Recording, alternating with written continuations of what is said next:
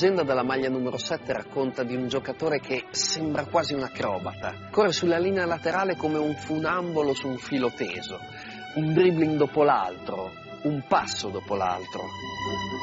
Il rischio è il suo mestiere. Per più di mezzo secolo il ruolo di ala destra è stato quello più romantico di tutti. I dribbling in metrica di Claudio Sala, definito il poeta del gol l'estro del barone Franco Causio, detto Brasil, le corse inarrestabili di Angelo Domenghini. Il numero 7 ha fatto sognare milioni di tifosi, li ha fatti innamorare e disperare con i suoi dribbling insistiti, le pause snervanti e le ripartenze inaspettate.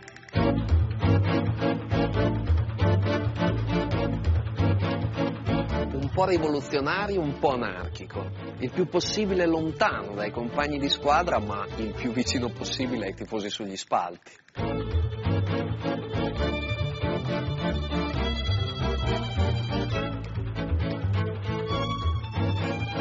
Per loro aveva sempre pronti numeri nuovi da mostrare, come fece Amedeo Biavati, leggendaria alla destra degli anni 30 e 40, che un pomeriggio si presentò in campo con una giocata nuova di zecca l'unico gesto tecnico del calcio inventato da un singolo giocatore, il doppio passo. Un trucco che è arrivato fino ad oggi. E fu sempre un ala destra a inventare un altro colpo tuttora in voga, la Rabona.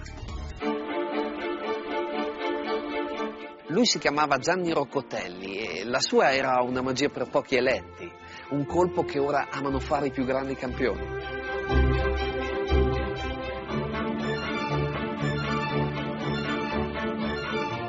Dice che nel calcio non ci siano più le ali destre di una volta. In realtà bisogna solo saperle cercare, perché oggi non si trovano più lì, sulla fascia destra.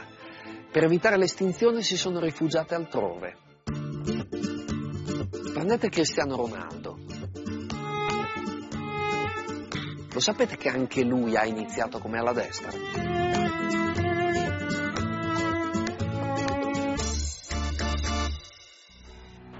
C'è invece un giocatore che, alla destra, lo è diventato nel corso del tempo e quella è stata la svolta della sua carriera.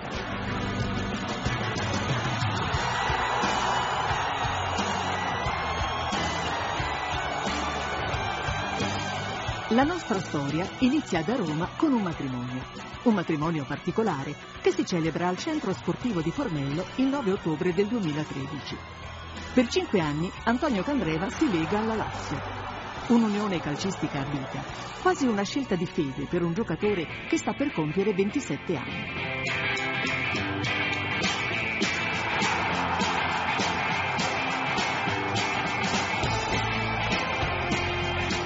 Oggi Candreva è l'uomo simbolo della Lazio di Petkovic e un punto fermo della nazionale italiana di Prandelli. Le sue discese sulla fascia destra sono ormai proverbiali veloci, impetuosi, irrefrenabili. Bisogna far tutto, eh, bisogna aver, aver, corsa, ricoprire insomma, eh, tutta la fascia, bisogna difendere, quindi bisogna essere eh, completi per ricoprire questo ruolo qui. Oggi Antonio è l'unico calciatore della Lazio nato nella capitale, ma è stata dura per lui tornare a giocare nella sua città. Ci ha messo ben dieci anni su e giù per l'Italia, Cesena, Parma, Torino, Terni, Udine, Livorno. E proprio a Livorno, per la prima volta, qualcuno si era accorto di quanto fosse forte e soprattutto di quanto calciasse forte quel pallone. 6 dicembre del 2008. Livorno Salernitana. Antonio Candreva offre un saggio della sua bravura dalla distanza.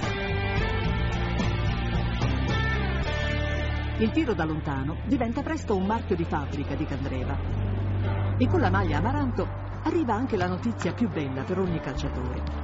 La prima convocazione in nazionale. mister Lippi mi chiamò per le due amichevoli contro Olanda a Pescara e contro la Svezia a Cesena e fu il mio esordio in nazionale maggiore. L'emozione più grande perché poi comunque è venuta tutta la famiglia allo stadio. Candreva, ottimo numero di Candreva, cerca la soluzione da fuori, deviazione, non ha paura questo ragazzo, romano di Tordecenci. La carriera del ragazzo di Tordecenci è in continua ascesa. E dopo quella azzurra arriva per lui la seconda maglia più famosa d'Italia, quella bianconera della Juventus. Quando mi è stato detto che la Juve era interessata a me quasi non ci credevo perché comunque avevo fatto solo pochissimi mesi di Serie A. È capitata questa occasione e l'ho presa, l'ho presa al volo. Ma per Candreva l'annata in bianconero si rivela avara di soddisfazioni. L'allenatore Alberto Zaccheroni lo lascia spesso in panchina. E così Antonio perde il posto in nazionale. Addio Sudafrica, addio mondiali. Visto come andranno quei mondiali, dove l'Italia esce al primo turno, Candreva in fondo ha fatto meglio a rimanere a casa, anche perché così si è potuto dedicare alla moglie Valentina, con cui si sposa proprio in quei giorni. Ma le sue quotazioni calcistiche adesso sono in ribasso e quando anche la Juve a fine anno decide di lasciarlo andare, Candreva si chiede se ha perso davvero l'occasione più importante della sua carriera. Non gli resta che riprendere il suo viaggio lungo lo stivale. Prima a Parma, poi a Cesena. Ormai Candreva sembra essere diventato un giocatore come tanti altri, fino a che qualcuno si ricorda di lui. È l'allenatore della Lazio, Edi Rella. A me piaceva molto perché avevo visto che aveva doti tecniche straordinarie, ma soprattutto grandissima resistenza. La Lazio aveva ceduto in quel periodo di cinque giocatori e purtroppo non arrivava nessuno. E allora ho preso sul telefono, ho telefonato al presidente e ho detto ma prendimi almeno Candreva. E almeno Candreva arriva alla Lazio. Finalmente, dopo tanti anni, torna nella capitale. E il tecnico Reia ha per lui un'altra novità, un nuovo ruolo, quello di ala destra. Il mister Reia mi ha, mi ha trovato una collocazione tattica che era sulla, sulla fascia e, e da lì eh, forse ho trovato il mio, il mio ruolo naturale. È veramente imprendibile perché salta l'uomo, arriva sul fondo e mette delle ottime palle, diventa un giocatore determinante. Ma a Roma Candreva è atteso anche da una sorpresa amara. L'ostilità dei tifosi laziali per via di una macchia difficile da cancellare. Da piccolo Candreva temeva per la Roma. I primi due mesi sono stati eh, durissimi per eh, questa fede romanista, questa, questa etichetta. Al suo primo ingresso in campo i tifosi lo accolgono così. Debutta appena arrivato Candreva in gara ufficiale con la maglia della Lazio. Ogni palla che toccava era un fischio, pertanto il ragazzo sicuramente aveva delle grandissime difficoltà. Ho pensato di, di non farcela, aspettavo solo che finisse il campionato per poi eh, andare via. È un ragazzo particolarmente sensibile ha bisogno attorno a sé di grandi sicurezze per poter dare il massimo. L'occasione del riscatto arriva in un giorno particolare per i tifosi della Lazio. 7 aprile 2012, Lazio-Napoli. La prima partita dopo la scomparsa della bandiera bianco-celeste Giorgio Chinaglia. Il giorno della partita il mister mi ha comunicato che avrei giocato dall'inizio e lì sentivo che era l'ultima possibilità o l'ultimo treno per dimostrare alla gente quello che ero. All'ottavo minuto Candreva entra in area e con tutta la sua rabbia scarica un destro che finisce in rete. Poi corre sotto la curva nord. I laziali iniziano ad amarlo. Ho saltato i cartelloni pubblicitari e sono corso sotto il tifo della Lazio per dimostrare loro un senso di appartenenza per la maglia che magari non ho avuto nelle altre squadre. per lui è stata una liberazione, ecco perché la corsa verso la tifoseria che ha ricordato un po' il Chinaglia dei tempi passati, no? con questo trasporto. È iniziato un altro campionato per, per Antonio Candreva. Dopo quella partita Antonio sembra un altro. Gioca con sicurezza e coraggio, con la sua nuova pelle bianco-celeste cucita addosso. E gli ultimi dubbi sulla sua presunta fede giallorossa sono spazzati via. Prima dal gol che segna in un derby.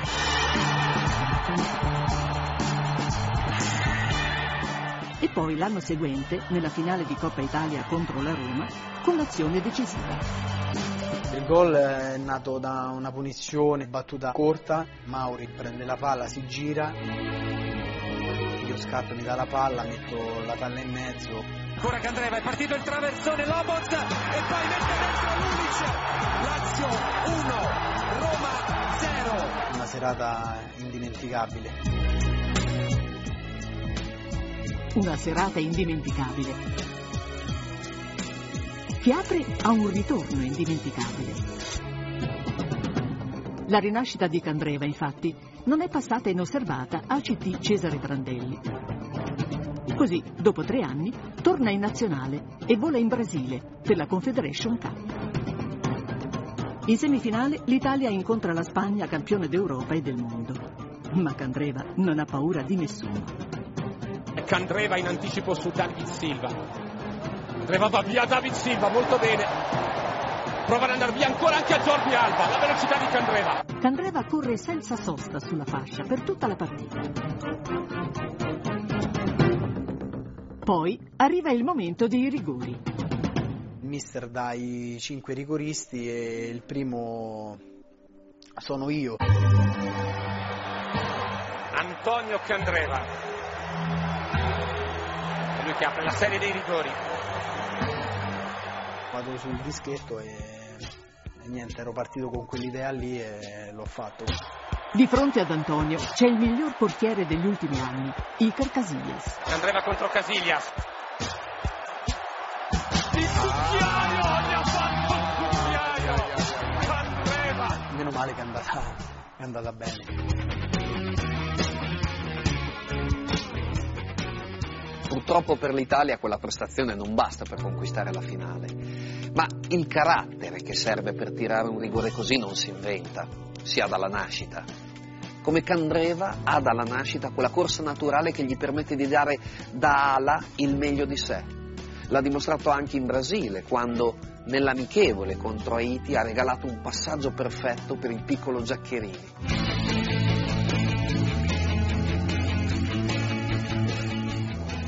Inserirsi il gol dell'Italia. Quella partita si è giocata a Rio de Janeiro, pochi chilometri da dove 70 anni prima nasceva un uomo che trasformò l'arte del dribbling in un gesto proverbiale. Un gesto che porta il suo nome. Quando con un improvviso scarto del corpo un'ala si libera del suo avversario, oggi si parla ancora di una finta alla Garrincia. Garrincia è il nome di un uccellino brasiliano dalla testa grossa e dalle zampette esili. Un animale sgraziato, come sgraziato era il piccolo Manuel Francisco dos Santos, nato a Rio il 28 ottobre del 1933. Quello che diventerà il miglior interprete del ruolo di ala destra, che la storia del calcio, ricordi, non doveva nemmeno diventare un calciatore. La malnutrizione, la poliomelite gli avevano dato un corpo deforme e una gamba più lunga dell'altra di 6 centimetri. I medici lo avevano dichiarato inadatto a praticare qualunque attività fisica. Queste erano le famose gambe di Garrincia. Ma sono proprio le sue gambe storte a donargli una finta magica e totalmente imprevedibile. Tutti i difensori che lui affrontava non capivano mai da che parte sarebbe andato. Tra i suoi compagni nel Brasile c'è anche José Altafini. C'era l'avversario davanti e lui con la palla, lui faceva finta di correre e stava la palla ferma lì.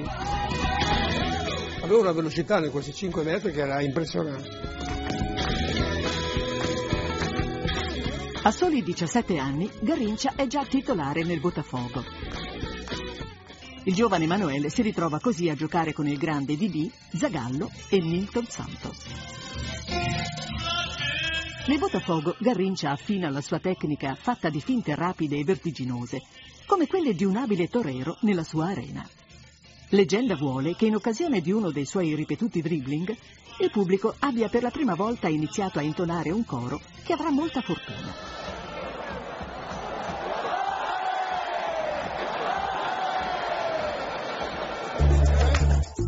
Al suon di serpentine, Garrincia conquista il posto di ala destra della nazionale brasiliana che nella primavera del 58 si sta preparando ai mondiali di Svezia. Anche nelle gare che precedono la Coppa del Mondo, Garrincia non perde la voglia di far impazzire i difensori, come in questa curiosa amichevole contro la Fiorentina. Anche quella volta in campo c'era Altafini. Il quarto gol del, del Brasile contro la Fiorentina, lui ha dribblato tutto, ha fatto una fila di giocatori, ha dribblato portiere due volte e lì veramente si dice che era un grande giocatore.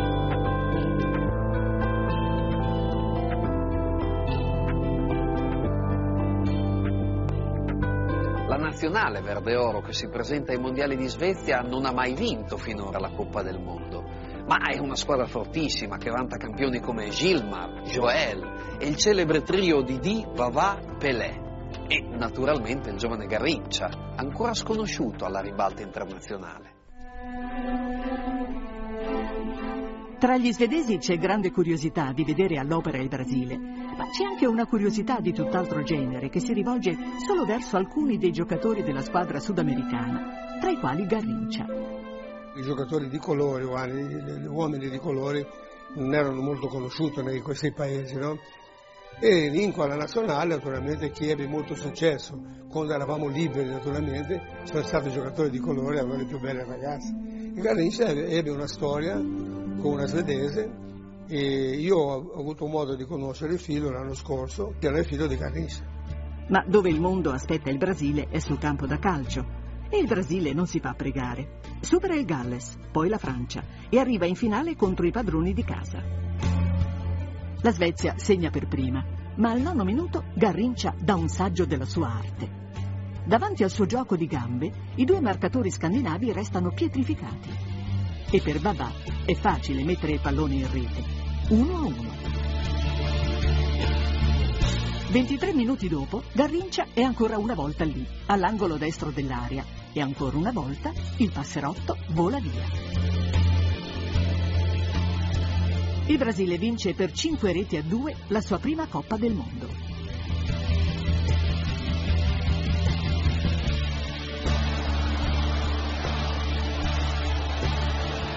A Rio, nel parossismo della festa, ci sono sette infatti. E da quel giorno l'uccellino sarà per tutti Allegria do Povo, l'allegria della gente. Quattro anni dopo, in Cile, la mitica Seleção è praticamente la stessa. Alla prima gara del torneo però Pelé si infortuna. Così è Garrincia a prendere la squadra sulle sue spalle e ancora una volta il suo estro e la sua velocità sono determinanti, come accade nella partita del girone preliminare contro la Spagna. Osservate l'azione dell'ala.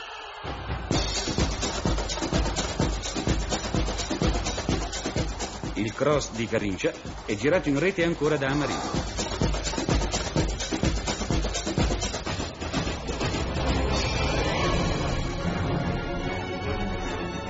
Garrincia arriva alla finale contro la Cecoslovacchia con quattro reti all'attivo e un impressionante numero di assist per gli attaccanti verde-oro. Per provare a fermarlo, i cechi gli mettono ben tre uomini alle costole. In finale Garrincia non segna, ma la vittoria di quel mondiale è per gran parte merito suo il Brasile ha vinto due mondiali con Garrincha. Garrincha è stato protagonista nei due mondiali.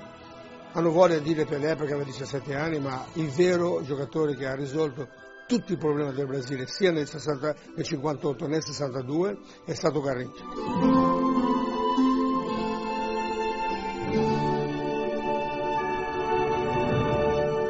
La vittoria dei mondiali del 62 segna l'apice della carriera di Garrincia. Poi il destino che lo aveva reso il giocatore più imprevedibile della sua nazionale arriva a presentargli il conto. La malformazione alle gambe gli causa dolori lancinanti. Lui li cura rifugiandosi nell'alcol. Garrincia continua a giocare per molti anni con squadre di dilettanti, di campioni al tramonto. Non ha più un soldo ed è pieno di debiti. Nei primi anni 70 attraversa anche l'Italia al seguito della sua compagna, la cantante Elsa Soares, e partecipa a una puntata di speciale per voi con Renzo Arbore. Elsa Soares è un nome famosissimo in tutto il mondo e soprattutto in Brasile dove è nata e dove è una delle cantanti più popolari. È venuta con Garrincha. È un nome famosissimo agli appassionati di calcio, Garrincia, famosissima ala che ha lasciato il calcio da un po' di tempo. No, non ho lasciato. Non l'hai lasciato. Non ha lasciato il calcio, ma ormai è l'ombra di se stesso. Ho visto una partita che giocò con le vecchie glorie e ho dovuto andare via dallo stadio perché ho visto la gente che fischiava, lui era già grasso. Che fece piangere tutti quanti. Sempre più triste e in preda al demone del bere, il campione scivola verso il baratro. Manuel Francisco dos Santos, detto Garrincia, muore il 20 gennaio del 1983 all'ospedale neurologico di Rio de Janeiro. Quando lo ricoverano, i suoi organi interni sono stati divorati dall'alcol.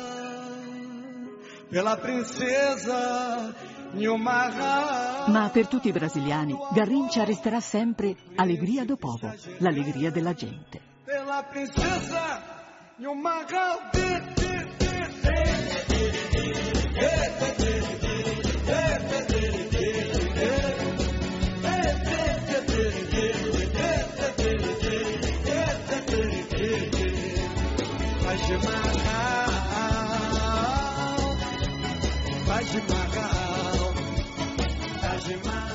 Garrincia ha fatto sognare milioni di persone con il suo talento puro, ma il suo talento non lo ha salvato da un finale malinconico. È una sorte che lo accomuna ad un'altra grandissima alla destra della storia del calcio, il quinto Beatle, George Best. Georgie, Georgie, they call you the Belfast boy. Georgie, Georgie, call you the Belfast boy. And they say, Georgie, Georgie, keep your feet on the ground. Georgie, Georgie, when you listen to the sound. Georgie, Georgie, put a light on your name. Così come Garrincia, anche Best non era un modello di virtù. Durante la sua carriera la carismatica alla destra del Manchester United finisce sui giornali non solo per le giocate di classe, ma anche per la sua condotta sregolata. Donne, auto sportive, alcol a fiumi. Una vita di eccessi che arriverà a consumarlo giorno dopo giorno, fino alla fine. Idolo maledetto del calcio moderno, vittima prima di tutto di se stesso e forse per questo così tanto amato.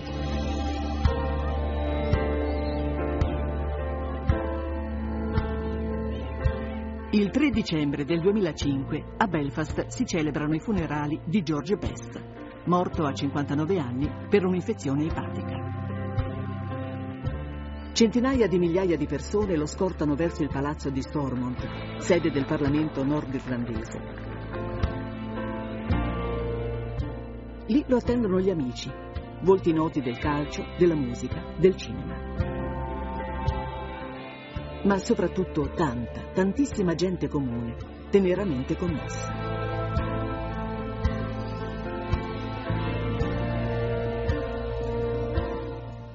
Apparteneva al popolo ed è stato restituito al popolo.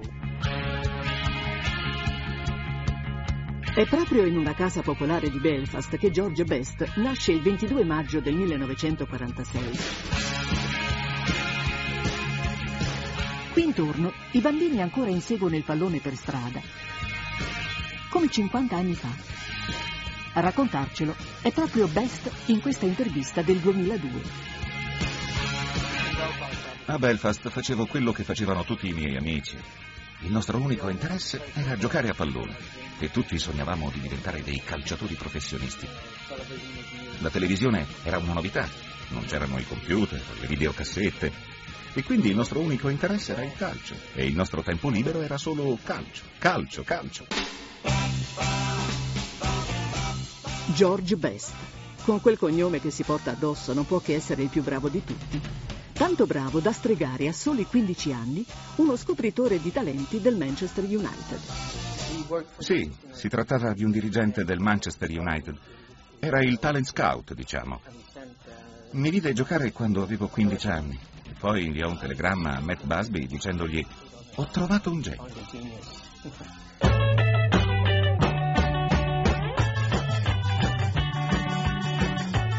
Certo, mi fece un sacco di complimenti. Sentirsi chiamare genio a 15 anni era troppo bello. L'unico problema era che da piccolo ero molto magro e quindi si preoccupavano per la mia resistenza. Ma una volta arrivato a Manchester cominciai ad allenarmi tutti i giorni e divenni più robusto.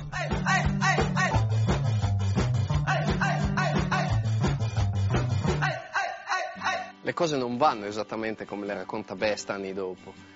Appena sbarcato in Inghilterra, il ragazzo di Belfast fugge intimidito e pieno di vergogna torna a casa. Per lui il padre ha trovato un lavoro di apprendista tipografo, ma il sogno di giocare a calcio è troppo forte e così George prende il coraggio a due mani e ritorna a Manchester.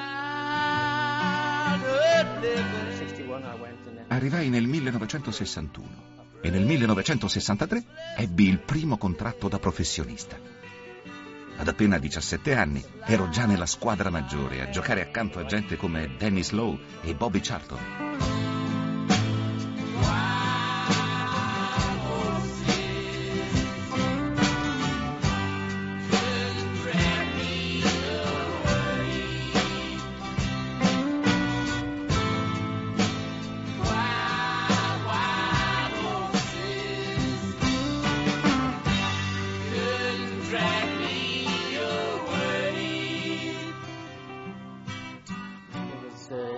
Accadde tutto molto in fretta, ma mi piaceva.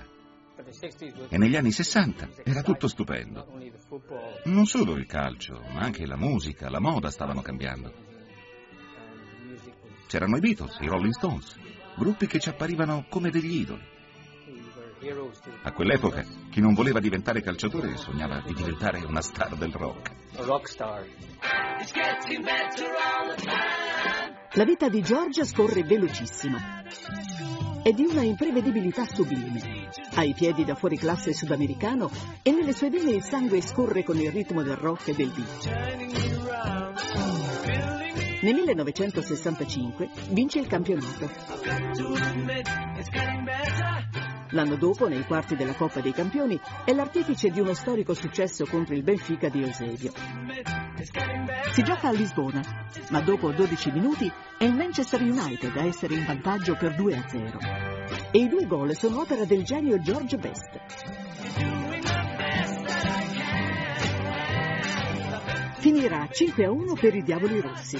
E non è finita qui. Mi veniva naturale, era tutto semplice e mi divertivo a giocare. Poi, velocemente, ogni partita divenne speciale. Vincemmo per due volte il campionato, vincemmo la Coppa dei Campioni nel 1968 e segnai nella finale, che fu giocata nello stadio di Wembley. Era ovviamente un altro sogno.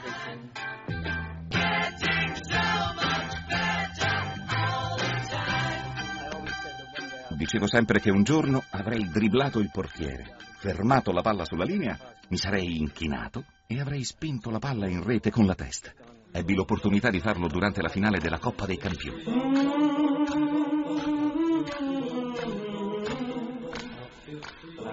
Superai il portiere e pensai di farlo. Per sfortuna, o per fortuna però, il portiere si rialzò molto velocemente e non ebbi tempo.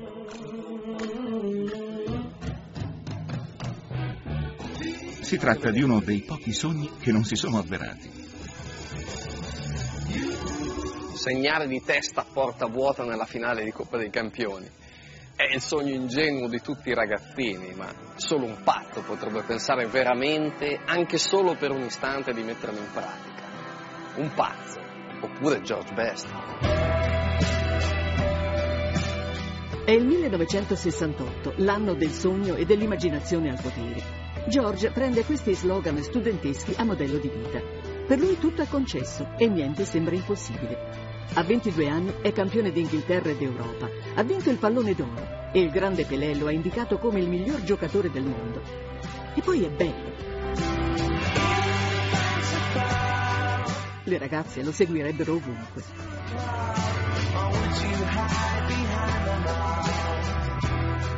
Mi piace George Best? E lei cosa pensa? Non c'era nessun problema tra uomini e donne. Insomma, era tutto molto semplice. Oggi le cose sono cambiate, ma all'epoca si parlava di amore libero e si trattava proprio di questo. Si poteva andare con chiunque, uomini e donne. Sono stati anni indimenticabili.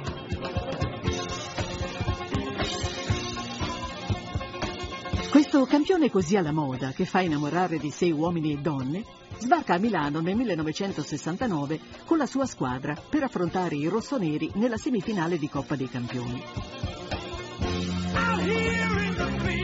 Le cineprese si soffermano su Bobby Charlton, l'uomo che due anni prima aveva condotto l'Inghilterra a vincere il mondiale.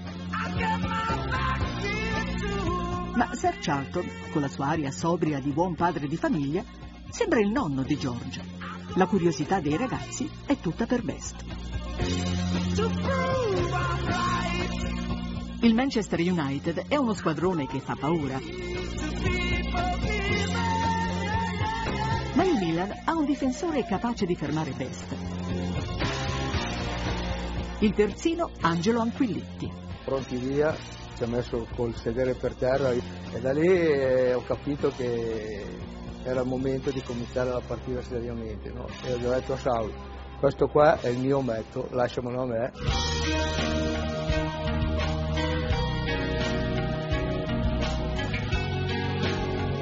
I rossoneri vincono per 2 a 0 e la prestazione di Best non è memorabile.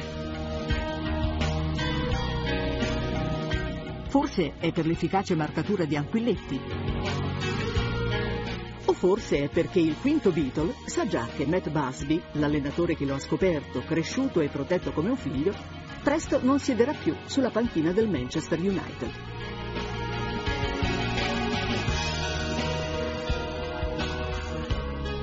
È l'inizio della metamorfosi. Da calciatore che si concede qualche intemperanza e alcuni eccessi, Best diventa un divo che gioca anche a calcio. E così come Garrincia si abbandona sempre di più all'alcol. Per quel ragazzo indisciplinato, imprevedibile, nel Manchester comincia a esserci sempre meno spazio.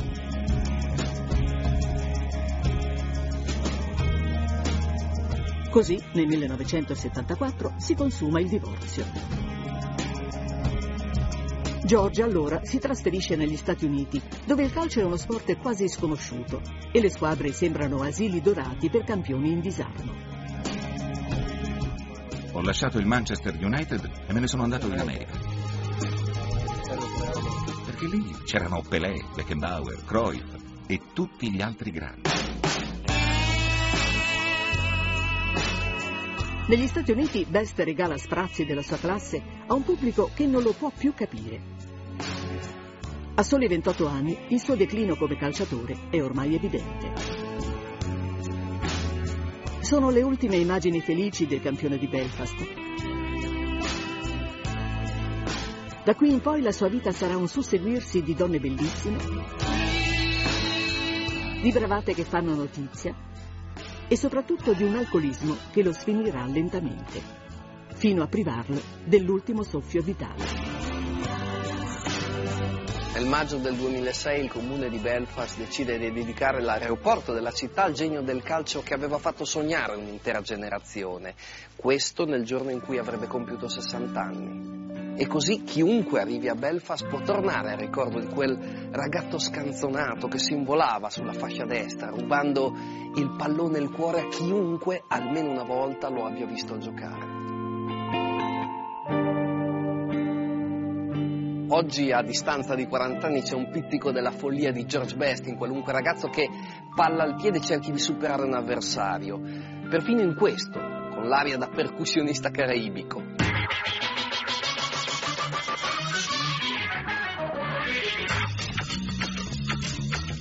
Un ragazzo che ha iniziato il suo dribbling lunghissimo e interminabile dalla Colombia, passando per Udine, Lecce, fino ad arrivare a Firenze chiama Juan Guillerme Quadrado.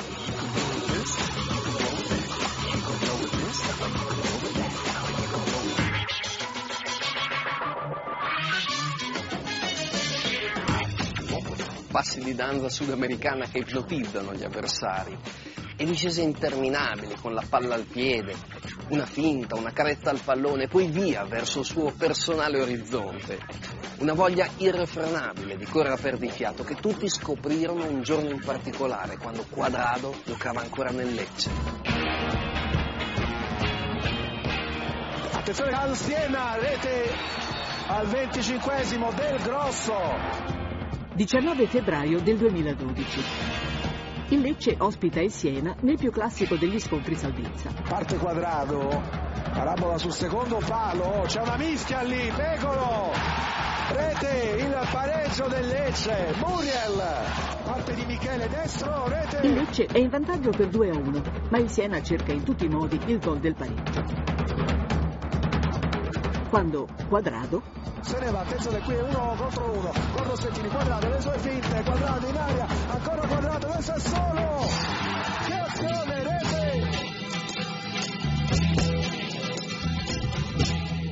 Cost to cost lo chiamano in America, da una parte all'altra del campo. 70 metri di corsa senza guardare in faccia a nessuno. 4. 5 avversari seminati e poi sul più bello, senza mostrare neanche un po' di affanno, la freddezza del bomber.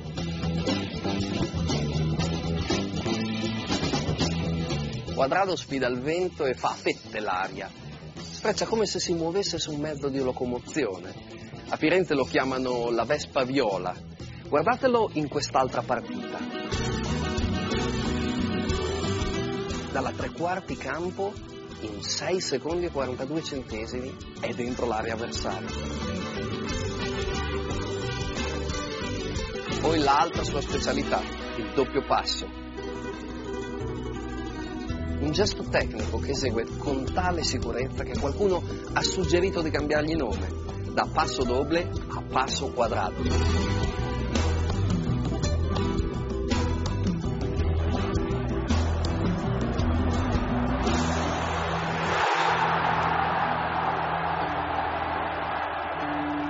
Quadrado, la memoria dei tifosi viola più anziani è corsa all'unisono allo stesso nome. Un nome che impattò con la maglia della Fiorentina negli anni 50. Era un ragazzo brasiliano, mingherlino, aveva i baffi ed era pieno di orgoglio. Si chiamava Giuligno.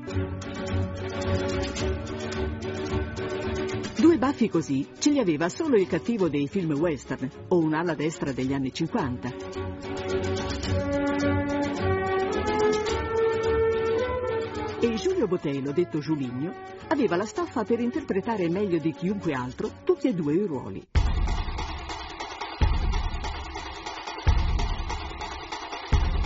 Giuligno aveva la finta magica delle grandi ali destre, ma anche il tiro spietato che lasciava il segno. Come questo formidabile gol che segnò con la nazionale verde oro e che portò il suo nome sulla bocca di tutti. Anche su quella dell'allenatore Fulvio Bernardini, che lo volle a tutti i costi nella sua Fiorentina.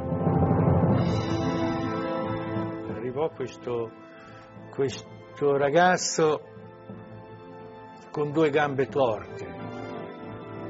Si vedeva anche da, da, dai pantaloni che aveva le gambe torte. Quando poi si è spogliato aveva un torace piccolissimo e dal, e dal bacino in giù un fisico incredibilmente robusto, con delle gambe enormi in confronto al suo, al suo torace. Su quel torace piccolissimo, Giuligno indossa la maglia viola numero 7 e comincia la sua corsa in campionato contro il Lanerossi Vicenza. Per Mirko Pavinato, il giovane terzino avversario, è un onore scendere in campo contro quel campione di cui ha sentito tanto parlare, al punto che vuole immortalare il suo ricordo. L'ho chiesta io di fare una fotografia con lui. Io ero un ragazzo, lui era già un campione. Pavinato non sa ancora quanto maledirà questa e tutte le altre foto insieme a Giuligno. Anzi, al loro primo incontro va perfino fiero di quell'istantanea. Lui, giovane e debuttante, gioca contro il fenomeno brasiliano e riesce a tenerlo a bada per tutta la partita. Uno scatto di Giuligno, un forte centro, ma con calma la difesa dell'Anerossi porta in salvo il prezioso pareggio. Forse non era in giornata no lui? In giornata sì, oh, perché il calcio poi è fatto anche di queste cose, penso, no? In quella gara Giuligno è l'ombra di se stesso in mezzo al campo e Pavinato apostrofa il campione con una frase non proprio felice. È tutto lì, il grande Giuligno? Pavinato avrebbe detto sì, è tutto lì Giuligno. Dementisco quel giornalista che ha scritto quelle cose, perché come gli dico non mi sono mai permesso dire qualche cosa di un, di un giocatore.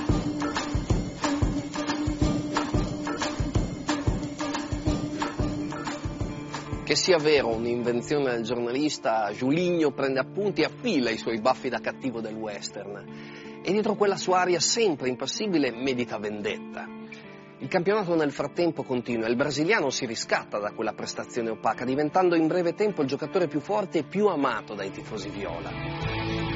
L'azione parte ancora dal velocissimo Primi, il cui centro raggiunge Juligno. Formidabile tiro al volo, rete. E ancora Juligno a fare sfoggio dei suoi virtuosismi. Il bravo Armano non riesce ad arrestarlo. E il centro teso dell'ala destra trova pronto all'appuntamento Primi. Un tocco preciso.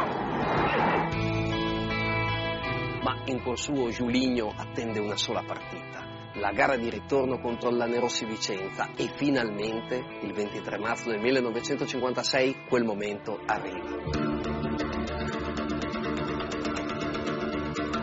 Giuligno non, non mi è mai sembrato un vendicatore. Forse qualcosa gli era scattato dentro all'introverso.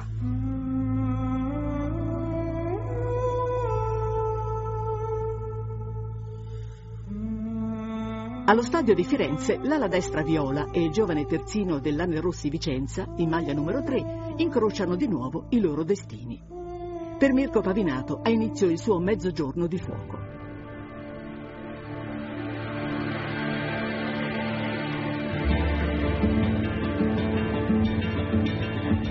Girone di, di ritorno a Firenze me l'ha fatta pagare. Giuligno vuole dare spettacolo e ricorre a tutti i numeri del suo repertorio. Tutto lo stadio ammutolisce, col fiato sospeso di fronte a quel duello rusticano. È una resa dei conti tra Giuligno e Pavinato. Era difficile con lui recuperarlo, eh? e questa era la sua forza.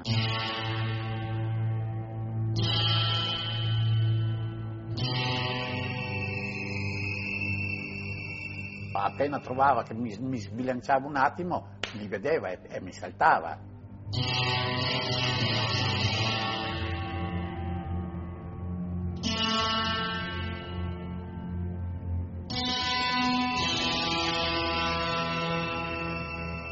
Secondi a, a finte contro finte.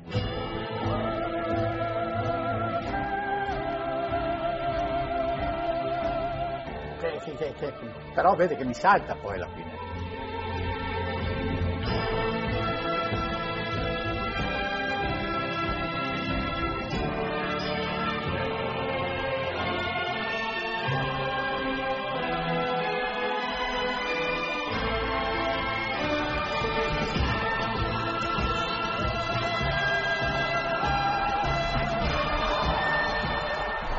Ha dato spettacolo. Il forte terzino Pavinato, che nella partita di andata era riuscito a neutralizzare l'inafferrabile ala, questa volta non ce l'ha fatta. La sconfitta di Pavinato resta immortalata in un'altra fotografia, ben diversa da quella che il giovane Mirko mostrava orgoglioso nel suo primo incontro con Giuligno. E la- l'aveva affrontato, l'aveva affrontato, ma niente che l'ha messo a sedere. Con una finta l'ha messo a sedere. Poi è venuto avanti, a me mi ha mandato dall'altra parte, lui è venuto via in mezzo. Diversi terzini ho visto, diversi giocatori essere non dico ridicolizzati, ma essere in difficoltà nei confronti di Giulino. Quel giorno la Fiorentina vinse 2-0 e Mirko Pavinato imparò per il futuro a dosare le parole quando si trattava di Giuligno. Giuligno tornò in Brasile nel 1958 Lasciò Firenze con uno scudetto cucito sul petto e con l'affetto di tutta la tifoseria viola. Un sentimento che lo legò per sempre alla città toscana, anche quando quei baffi da cattivo erano ormai un lontano ricordo. Addirittura farà dipingere di viola le pareti della sua stanza, dove conserva i ricordi di una vita. Oggi il figlio di Giuligno è pronto ad aprire una scuola di calcio intitolata al padre per insegnare ai ragazzi le mosse fondamentali dell'ala destra. Prima fra tutte, la finta. Un gesto di pura illusione che in Italia è legata a un nome e cognome, Bruno Conti. A fine anni 70 inizia ad impazzare nel campionato italiano un ragazzo di Nettuno pieno di talento.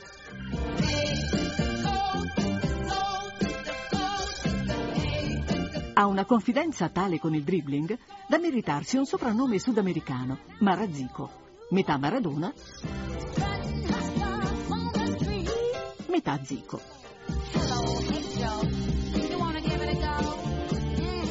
La sua specialità è la finta. Finge di calciare il pallone e poi con l'esterno del piede scappa via dall'altra parte. Oppure corre fino a fondo campo a tutta velocità finge di crossare, col tacco ferma il pallone mentre osserva passare il difensore. Io non so alla fine che mi dicevano che ero bravo, ma non so se ero bravo io o forse erano meno bravi gli avversari, perché poi le finte erano sempre le stesse. Due sole finte, sempre le stesse, è vero, ma fatte così bene che ci cascavano proprio tutti, compresi i suoi compagni di squadra. Quante volte Roberto Bruzzo si arrabbiava con me perché una volta ne facevo una, poi un'altra, si aspettava, partiva, ritornava a partire. Alla fine della partita le battute mi faceva lui, bene o male, diciamo, mi, fa, mi, fa, mi in mal di testa. Correndo e dribblando su quella magica fascia destra, Bruno Conti ha spiccato il volo un volo sotto la curva sud che durò anni e lo portò a vincere coppe e scudetti. Ma soprattutto a conquistare una città intera.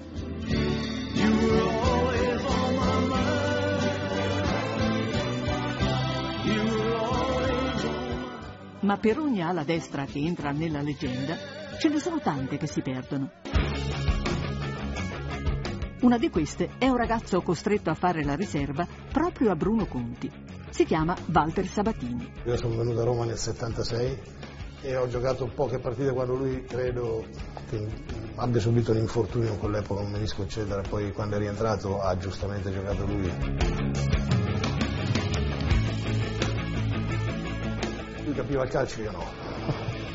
Giocava un calcio insieme agli altri e tutto il suo bagaglio, il suo repertorio che era immenso lo mettevo a disposizione della squadra, io lo mettevo a disposizione del mio narcisismo. Le coincidenze del destino hanno voluto che questa estate sia stato proprio Walter Sabatini, da dirigente giallorosso, a portare alla Roma un ragazzo ivoriano che sta provando a seguire le orme di Bruno Conti. Il suo nome è Gervigno.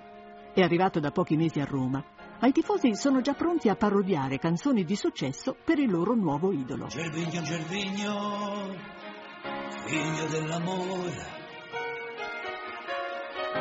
Parevi una pippa, invece sei un campione.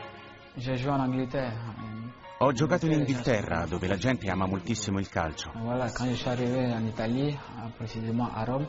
Ma quando sono arrivato a Roma ho scoperto che gli italiani ci tengono ancora di più. Gervigno, Gervigno, tu la dovrai amare. Oggi i romanisti cantano così l'epopea di Gervigno, ma l'8 agosto scorso, quando il ragazzo ivoriano sbarca nella capitale, lo scetticismo è l'unico sentimento che accomuna tutti i tifosi. A inizio stagione è stato un momento molto difficile, perché quando è arrivato qui tutti pensavano che la Roma non avesse fatto un buon acquisto. Lo chiamano Ertendina, ironizzando sui suoi capelli, e lo paragonano al più grande bidone della storia giallorossa. Un ala destra anche lui, Renato Portaluppi. Arrivato tra promesse di gloria e ripartito tra schermi e fischi. Poi, il 25 agosto del 2013, per Gervigno arriva il giorno dell'esordio.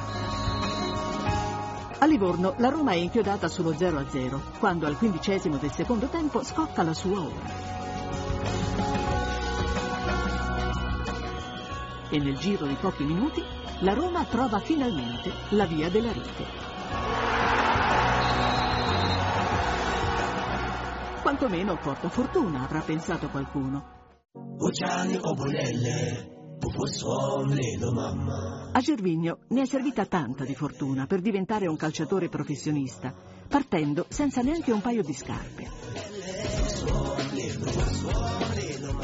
Ah oui, quand tu rentres à l'académie, déjà quand on rentre on est tout jeune. Eh Sì, quando arrivai alla mia prima squadra giocavamo scalzi. Per ricevere un paio di scarpini dovevi passare tre test, uno per anno. Test, tu as des degrés à passer. Donc voilà. Au bout de la troisième année, si tu as eu le, le test, Dopo il terzo potevi ottenere le scarpe e una maglietta con il tuo nome. Il suo vero nome è Gervais Yao Kwasi, ma il suo primo allenatore, un brasiliano, vede nel suo modo di giocare la passione e l'energia tipiche del pallone nel paese sudamericano. E così decide di stampare su quella sua prima maglietta il soprannome Gervigno. Poi a 17 anni il calcio regala a Gervigno un biglietto per il paradiso. Sosta intermedia, Belgio, poi Francia, dove il nome le treccine di Gervigno iniziano a farsi notare.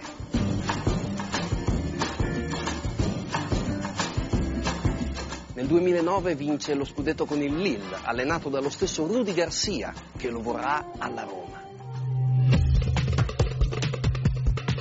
Gervigno è veloce, velocissimo, una scarica di elettricità che percorre il campo a tempo di record, seminando il panico tra i difensori. Potrebbe imperversare sulla corsia laterale per eh, tutta la partita e anche oltre.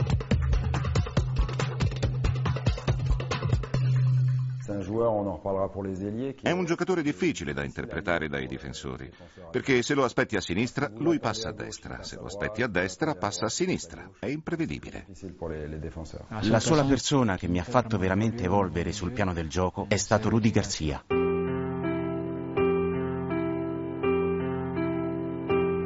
Ma nell'estate del 2011 la coppia Gervigno-Rudy Garcia è costretta a separarsi.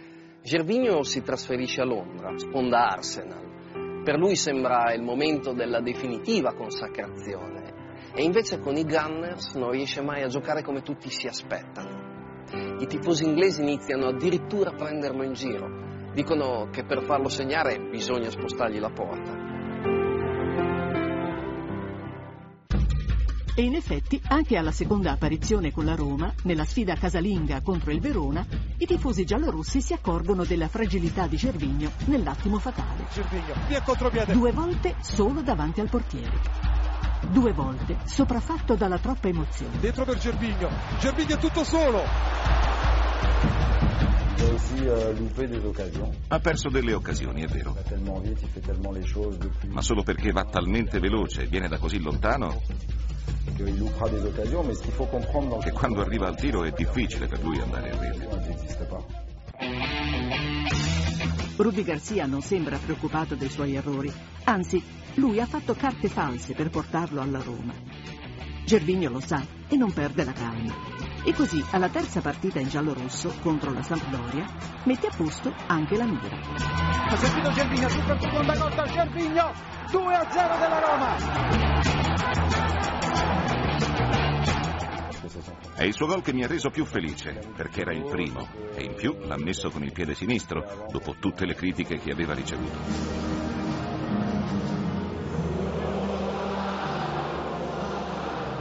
A questo punto tutto è pronto per il Gervigno Show. Lo spettacolo va in scena il 29 settembre contro il Bologna.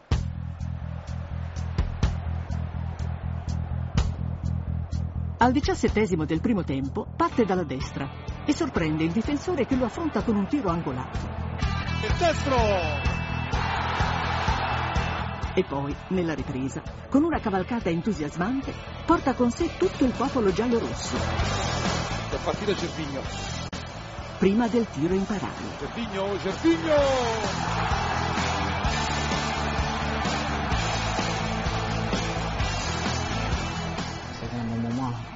È stato un momento molto intenso per me. Ero contento di aver segnato e soprattutto di averlo fatto davanti ai miei tifosi nel mio stadio.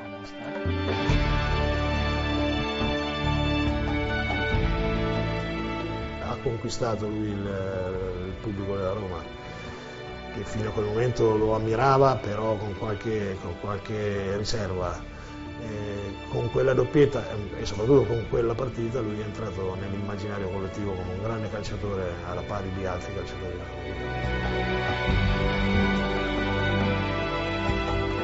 Dans le football, c'est que si c'est pas Gervinho qui est sur le terrain, les occasions elles existent. Nel calcio senza Gervinho in campo le occasioni non esistono. Le ballon dans les pieds, viennent au devant du ballon. Sono rari i giocatori che sanno muoversi nello spazio e in profondità. L'espace et dans la, dans la profondeur. Euh, voilà, et puis encore une fois, des joueurs qui sont capables e che sanno dribblare due o tre avversari. È un giocatore raro. Donc je pense que c'est un joueur rare. Gervigno ha sorpreso tutti giocando da protagonista, ma con l'umiltà del gregario. Il suo scatto prolungato e la sua tecnica con la palla al piede hanno messo sotto scacco tutte le difese. E se il campo fosse un po' più lungo, altri 20 o 30 metri, allora sì che nessuno lo prenderebbe più davvero.